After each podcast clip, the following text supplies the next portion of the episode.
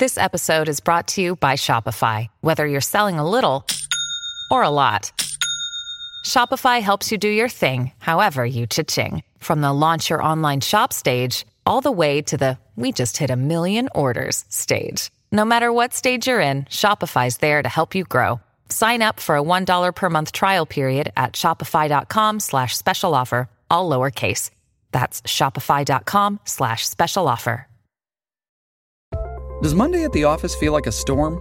Not with Microsoft Copilot. That feeling when Copilot gets everyone up to speed instantly? It's sunny again.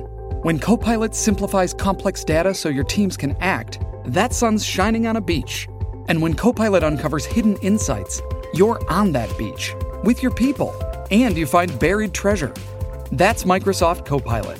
Learn more at Microsoft.com/slash AI for all.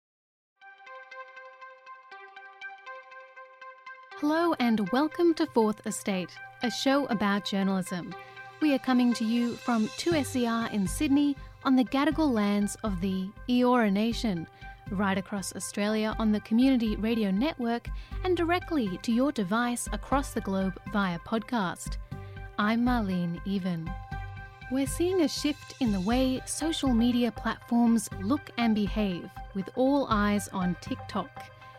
This week on Fourth Estate, recent changes by social media giant Meta have resulted in a Facebook newsfeed with, well, less news. Arguably, it's no longer called a newsfeed since early this year, it's just known as Feed. So, what exactly are Australians hungry for, and where does the media sit at the dinner table? Facebook has been distancing themselves from the news for some years now looking towards short form videos like their competitor TikTok. In a recent announcement, Meta will not be renewing funds to news organizations like the Washington Post and the New York Times to publish content on the Facebook's news tab in the United States. In this episode, we ask what does this all mean for Australian media? And unpack the changing relationship between news media companies and big tech. To discuss this and more, we're joined by Rafqa Touma, reporter for Guardian Australia, and Nick Bonyhady, technology editor of the Sydney Morning Herald and The Age. Welcome to Fourth Estate. Thanks for having me. Hello, nice to be here. Now let's kick off with a direct question to you both. Is news still valuable to Facebook? I'm happy to jump in on that. It has some value. There's no doubt that news content is still widely shared on Facebook, that it generates discussion, that discussion generates engagement, and that ultimately generates ad revenue because people spending time on the platform is what leads to them seeing and, and clicking on the ads that make Facebook money. But what I think is changing is the relative balance of the value that Facebook sees itself getting from creators, that is, influencers and creators of other kinds, versus the news media. And I think I'd like to add there uh, about the alternate aspect of, of the relationship, I guess, if you flip the coin and, and, the value that media get from Facebook. I think last year's High Court ruling in the Voller defamation case has put media companies in a difficult position to produce content and share on Facebook.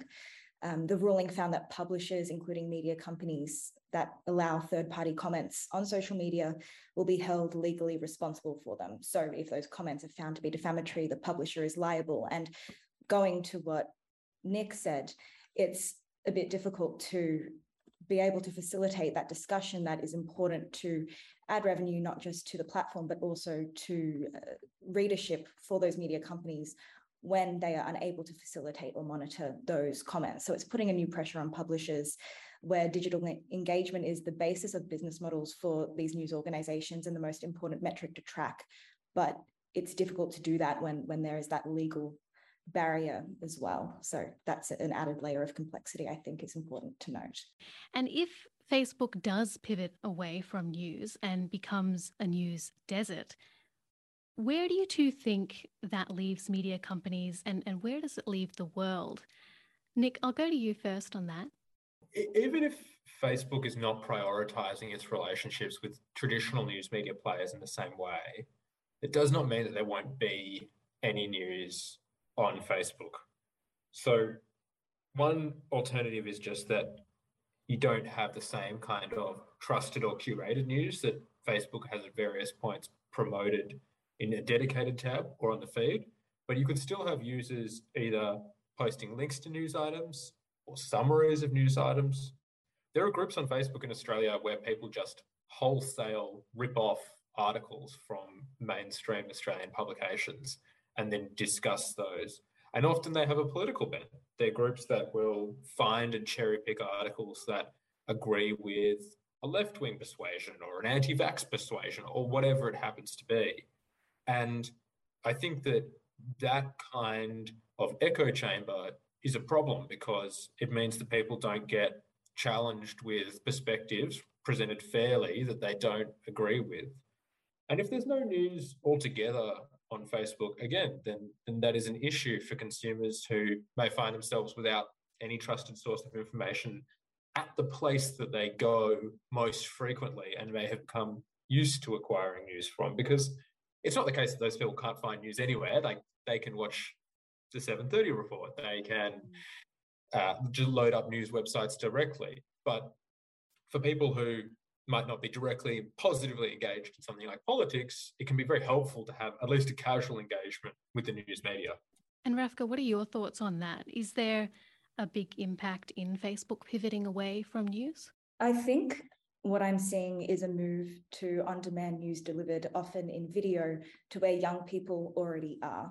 So, where there was a less engaged young audience on Facebook, there is a more engaged young audience on places like Instagram, YouTube, and especially TikTok. Um, and it's kind of where we are seeing these complex world issues delivered to feeds that young people are already on for their entertainment in small bite-sized chunks. So it's easier to understand and quicker to consume. Um, and there are downsides that you can point out here. Obviously if you have condensed content it is going to lack that depth of context and background people might find it dumbed down even condescending but your opinion on using TikTok and YouTube and Instagram for news becomes a matter of weighing up pros and cons, I think, and determining if there are ways around those cons. So I think if there is a, a move away from news on Facebook, there will be news found on other platforms uh, and platforms stepping in to fill in the gaps for young people who are not engaged with traditional media outlets and, and want the news delivered to where they are.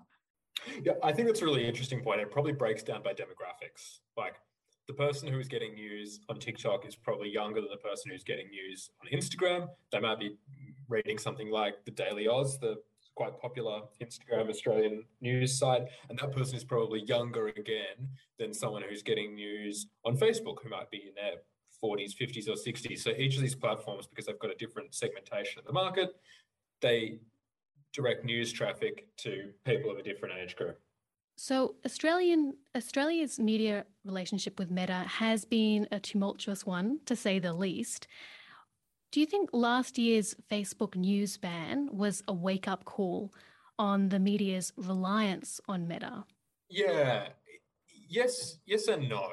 So th- this is a really hotly disputed point. Meta, for a long time, has said we provide value to the news media we drive enormous numbers of clicks from our sites to news media sites. And those people might read an article and generate some ad revenue for, for the media. If they hit a paywall at a publication like The Australian, for example, or Sydney Morning Herald, they might choose to subscribe. They could become a voluntary subscriber to The Guardian. Even if they don't do it on that article, they might do it down the line. So Meta says it's actually a net contributor to the media and that it's a relatively small part of what they do. Whereas the argument from the government and from the ACCC and many of the media companies was actually uh, we contribute a lot to Facebook and Meta. And so there's this funny thing where clearly there's some degree of coexistence, but there's very different perspectives on who is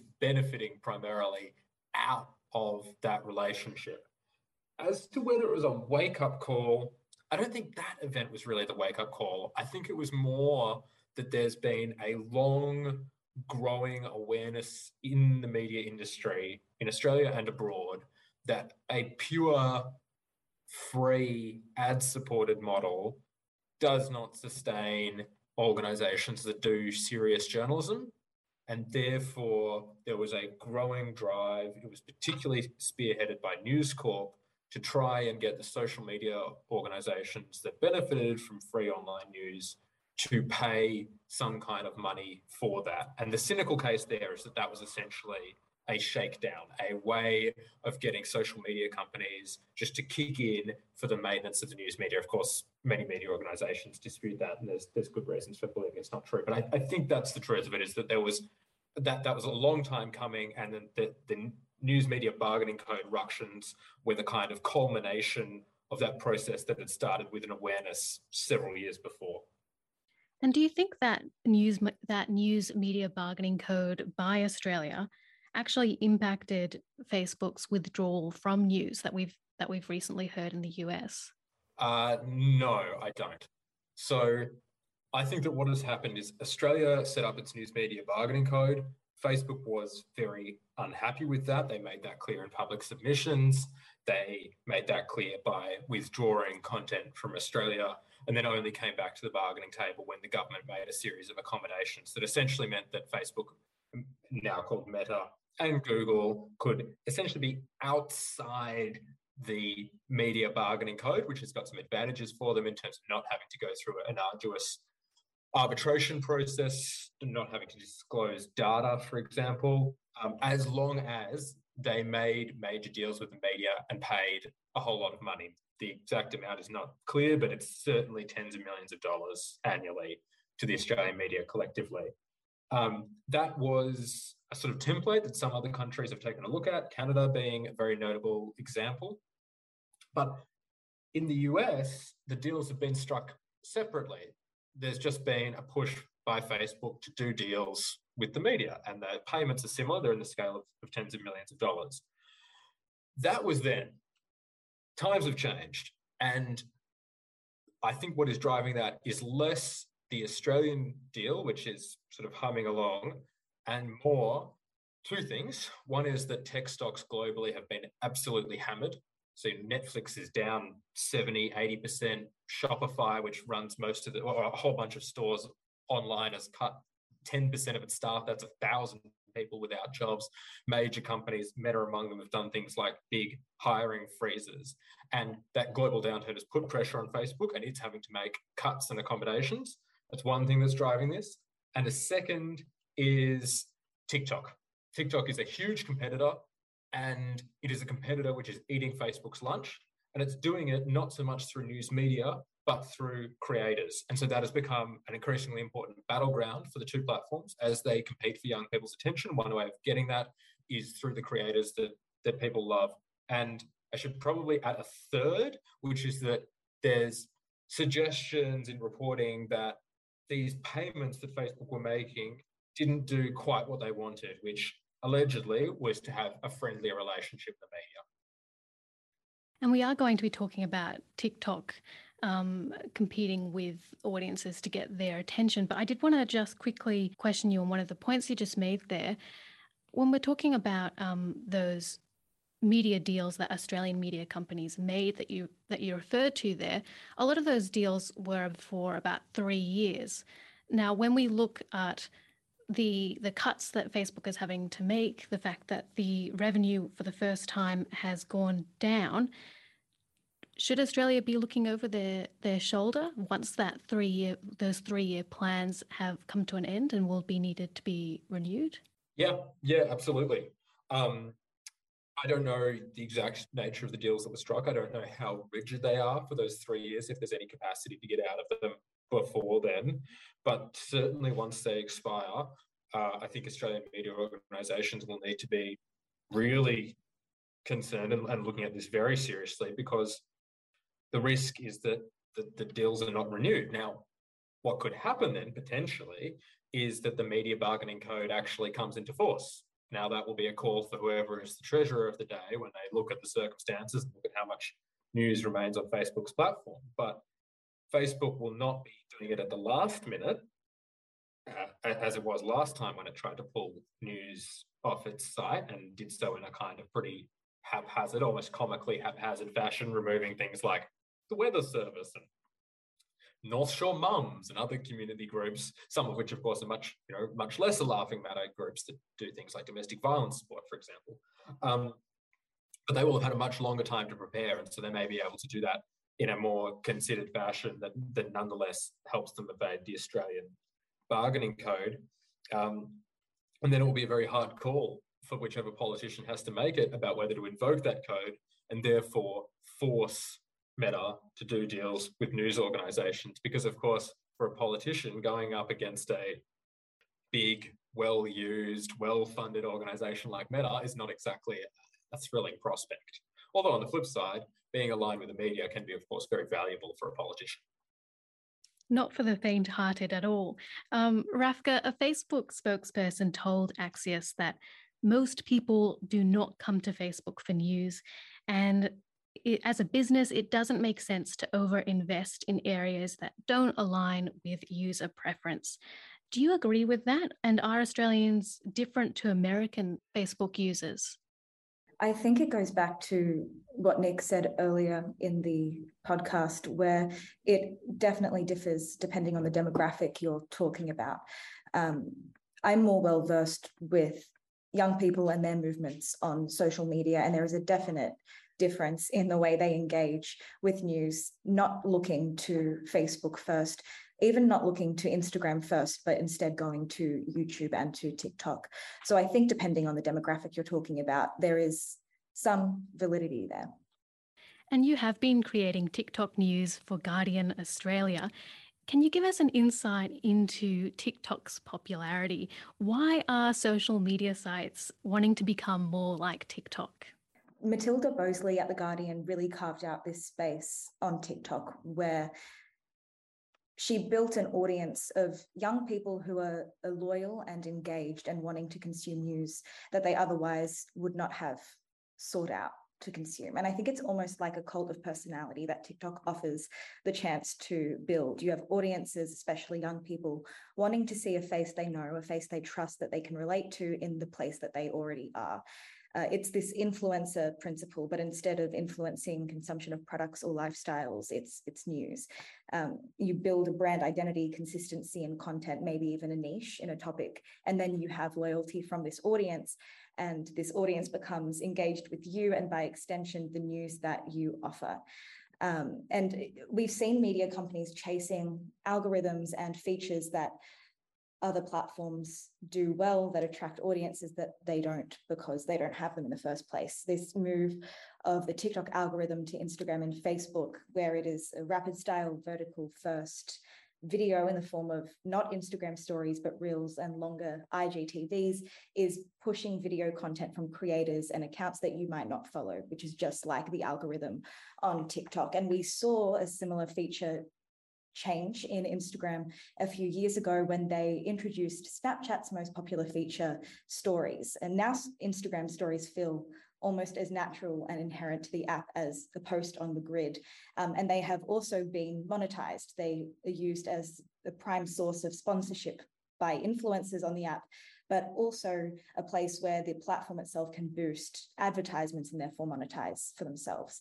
So it seems that this is what is happening with an adoption of a TikTok style video, pushing content and, and changing the algorithm. It's an opportunity to monetize and an attempt, I think, at keeping their audience on the platform when there is another platform adopting a different format that is appearing to be more popular. Although, again, that will depend on the demographic you're looking at really interesting. How are you balancing doing? Oh, and, and, and are you finding that the audience is there because they they really liked Matilda or Rafqa, or because they really like the Guardian? And like, do you have to try and be like, I'm I'm keeping my personal brand a bit cloistered off so mm-hmm. as to mm-hmm. not overshine the master? How are you balancing that? No, Matilda is the absolute master. I'm filling in on on TikTok for her while she's on leave. Um, and you do see a difference in the audience that you have. Some people are there because they want news. Other people are there because they love Matilda's personality. They follow her independently. They followed her to The Guardian uh, and they're loyal to her. And so you actually do see a dip in views, a change in the types of comments that are left on videos because it's that cult of personality around someone that that an audience trusts and are loyal to, uh, not seeing that same face anymore. Um, it, it's interesting. It's it's a, a, weird balance to toe the line of, and I'm, I'm definitely just in the shadow of the master. I'm very uh, lucky to have been trained by her and, and learning from from the space that she really did cultivate and carve out on the platform. Yeah, that's that's really interesting because it it seems like the same dynamic that a media organization would have once had with the star columnist. Yes. Like they want to build up the star columnist. They want to say, "Come read the Sydney Morning Herald. We've got Ross Gittins." On the other hand, for media organizations, they you don't necessarily want your star columnist to become too big because then if they go somewhere else, mm-hmm. what do you do? You know, then then your brand has become suborned to a personal brand. I think we've seen some of this in the United States, but people like Taylor mm-hmm. Lorenz, the, the great tech journalist, has has spoken about and got angry at restrictions at the New York Times on how she could use her social media. Maybe maybe that will come here in different ways. Yeah, no, absolutely. When you look at the US, uh, figures like Johnny Harris, he is now independent. He was huge on Vox. He started Vox Borders, which garnered millions upon millions of views and uh, experimented with and basically created a whole different format of delivering news uh, to an audience on a platform different to TikTok, but uh, similar in the way they cultivated a, a new audience. Um, and when he went independent, you saw his audience follow him from Vox to his independent channel. So there is that question of, of is the audience the audience of the publisher or is it the audience of the identity? Mm-hmm.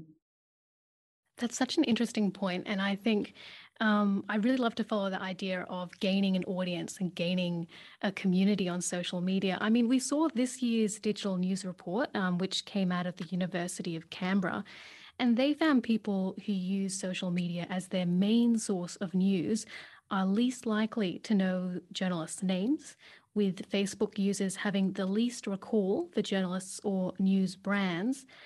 But you just mentioned there that there, there actually is a bit of a following towards, like, for example, Matilda on Guardian.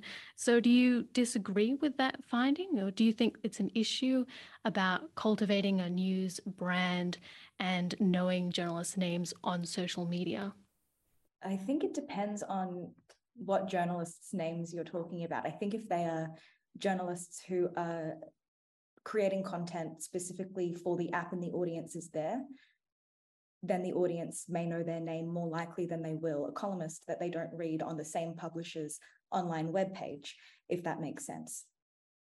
Yeah, I, I think that this is probably again a question of segmentation. Like there's the, the, the newsletter platform Substack is one that tends to have many of its biggest stars be people who are very large on social media. And that's because there's a sort of virtuous circle of I will promote my Substack on, on social media, which I need to do because I'm an independent news brand essentially at that point. And uh, then I'll get more subscribers to my Substack and then I'll keep promoting it. And that can be a kind of virtuous loop. And then sometimes those people end up sort of dipping into mainstream publications as well. There's a guy called Alex Kantrowitz, who's a technology writer, used to be at Bloomberg, went independent, but he still writes quite a bit for uh, publications like Slate. Um, again, that can be a useful way of the news organization building the brand of an independent writer, but sort of buttressing each other. But then there's a sort of different style of journalism, which is to try and be less personality focused, less personal brand focused, trying to recede and just be very neutral and plain. And that's probably a much harder model to do if you're trying to build up a personal brand. So it's to establish a kind of business on your own. And therefore, to some extent, if, if you're a news organization and that's that's the approach that you're trying to get your journalists to stick to, you may not mind so much that if, that people who are on Facebook don't know the names of individual journalists. You may care more about the awareness of your your masthead brand as a corporate um, news identity. And I think on this point of building audiences and communities via social media, there is also like a, a, complexity and a question, not between an independent journalist and their publisher, but also the platform and the publisher. There is a question of do you really own your audience in terms of does the platform actually own that audience? We see with changes to algorithms skewing how the audience you might have built actually can access your content. It's more difficult to get that content in front of those same, same eyes that you would have uh, before an algorithm change. Um, and it also seems more difficult to direct audiences from the platform that the content is made from to off platform content. Like the click through rate is often difficult to upkeep from Instagram onto an online web page or even a, a remote podcast. So, like you mentioned, Nick, things like email sign up newsletters are relied on by uh, independent identity journalists or publishers to build an audience that will follow you wherever you go. There is that complexity there as well. Yeah, it's a really it's a hard thing, and it's at, at the core of this question about the value of news media to the platforms and vice versa. You know, a, a, single reader being referred might be actually very low value to a news site if, if it's not likely to lead to someone signing up. Whereas the value of many articles over time on Facebook, even though they may not be the core reason that someone has gone there, may be very great indeed. And it poses a real question for businesses that are going all in on, on social channels is just can they actually convert enough people to, to make bank and, and to support serious journalism? And or, or will, like Rafika's saying, will it be another case where Facebook changes the algorithm, changes the incentives, and, and news media or creators end up sort of dancing like marionettes trying to follow the latest trend?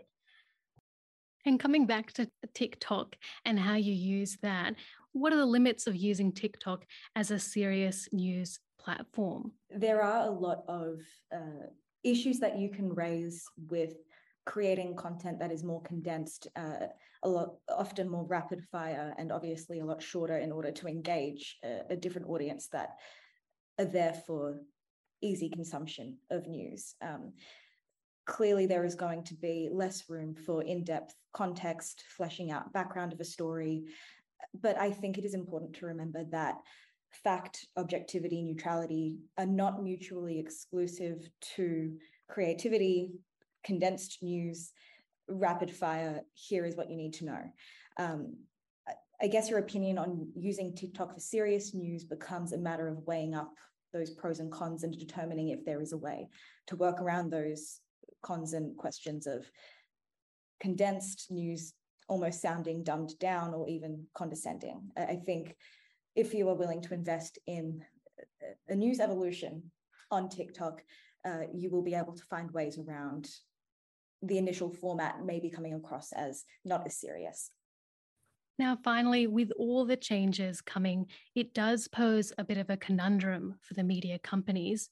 Do they once again change and chase the algorithm, or do they just concentrate on their core business and mission?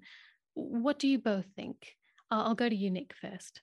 Yeah, I'm pretty happy I don't have to make that call um, for the Sydney Morning Herald or anyone else because there's really good arguments on both sides. Like in the in the 2019 election, I went on the road and not with a political leader or, or politician, just on my own. And I went from Hobart to Cairns, just chatting to people about what they thought. And the way that I started off was initially asking people, "Hey, what do you, what do you think of the election? What do you think of the prime minister? Who are you voting for?" And the answers were typically like, "Oh, mate, don't know, don't care." no idea, all a pack of bastards. And that answer was was coming from from anyone, you know, any age, any gender, any creed. And what I then found was that that was not a reflection of not actually caring, because once you drilled down and started asking people what they did for a job, oh, they're an aged care nurse, oh, your, your daughter works in early childhood education, oh, you start caring about uh, what's going to happen with wages or, or, or teaching standards, and then people are really interested in politics. It was a reflection on a lack of engagement with formal political news. And so there were many people for whom the baseline of engagement with the news was literally none. It was kind of, is Julia Gillard still the prime minister? Don't think it's Tony Abbott. Definitely not Kevin Rudd. And so even what you know might be traduced as like not that serious news on on TikTok or Instagram meets its audience and it can be incredibly important in informing people about what is going on. There's a really valuable civic function there. And it's important also that it comes from a serious news outlet that's that's beholden to some standards rather than just a kind of yet another wise cracking pugilistic pundit who wants to tell you how all of their opinions the people that they agree with are right and not give the other side a look in. that that that is genuinely really important. On the flip side, the media has been down the road of giving away free news in the hopes that at some point, somewhere, money will occur before. And it has not worked. It has not worked really badly. It has created an expectation that people get news for free. And it is fueled by you know, various sites that, that do sort of journalistic coverage here and overseas, just, just taking other journalists' output and, and repackaging it for you know for pennies on what used to be subscription dollars. Um, so I also understand the wariness of, of outlets that aren't eager to chase yet another fad, especially because Facebook is a very Meta is a very rational business, and they will change the algorithms as necessary to suit the goals of their shareholders, as any you know big capitalistic business does. So uh, there must be some sort of balance for editorial leaders to strike between those those two polarized opposites. Exactly what it is, like I said, so glad I don't have to make that call. And Rafqa, what about you? Is it worth chasing the algorithms, or should we be focusing on our mission and business? I, I don't think again I, I have the expertise to comment, and I'm glad I'm not in that position to make the call. I think Nick uh, summed it up or painted the picture really well on, on the line that needs to be toed. But I think it comes down to a question of what a, a, media organization sees the value in when entering the realm of producing news content for social media. What is the metric that they are going to be measuring success on those platforms with? It, it most likely won't be a monetary one, but if it is about building brand recognition, building a, a new loyal, engaged young audience, there, there might be value in looking at investment of time, energy, and, and potentially resources there. Thank you both so much for taking the time to join Fourth Estate. Thank you. It's been really fun. Thank you very much. On that note, I'd like to thank Rafqa Touma and Nick Bonyhady for being on Fourth Estate. And thanks for listening to the program. This edition was recorded at the studios of 2SER and heard across the country on the Community Radio Network. Fourth Estate is produced with the assistance of the Community Broadcasting Foundation. Thanks to the Foundation for their continuing support. Make sure you subscribe to Fourth Estate on your favourite podcast app so you can hear us talk about media, politics, and a lot in between. We'll be back with more next week, but in the meantime, you can stay in touch with us on Twitter. Our handle is 4th Estate AU. Thanks to our executive producer Anthony Dockrell. I'm Marlene Even. Thanks for listening.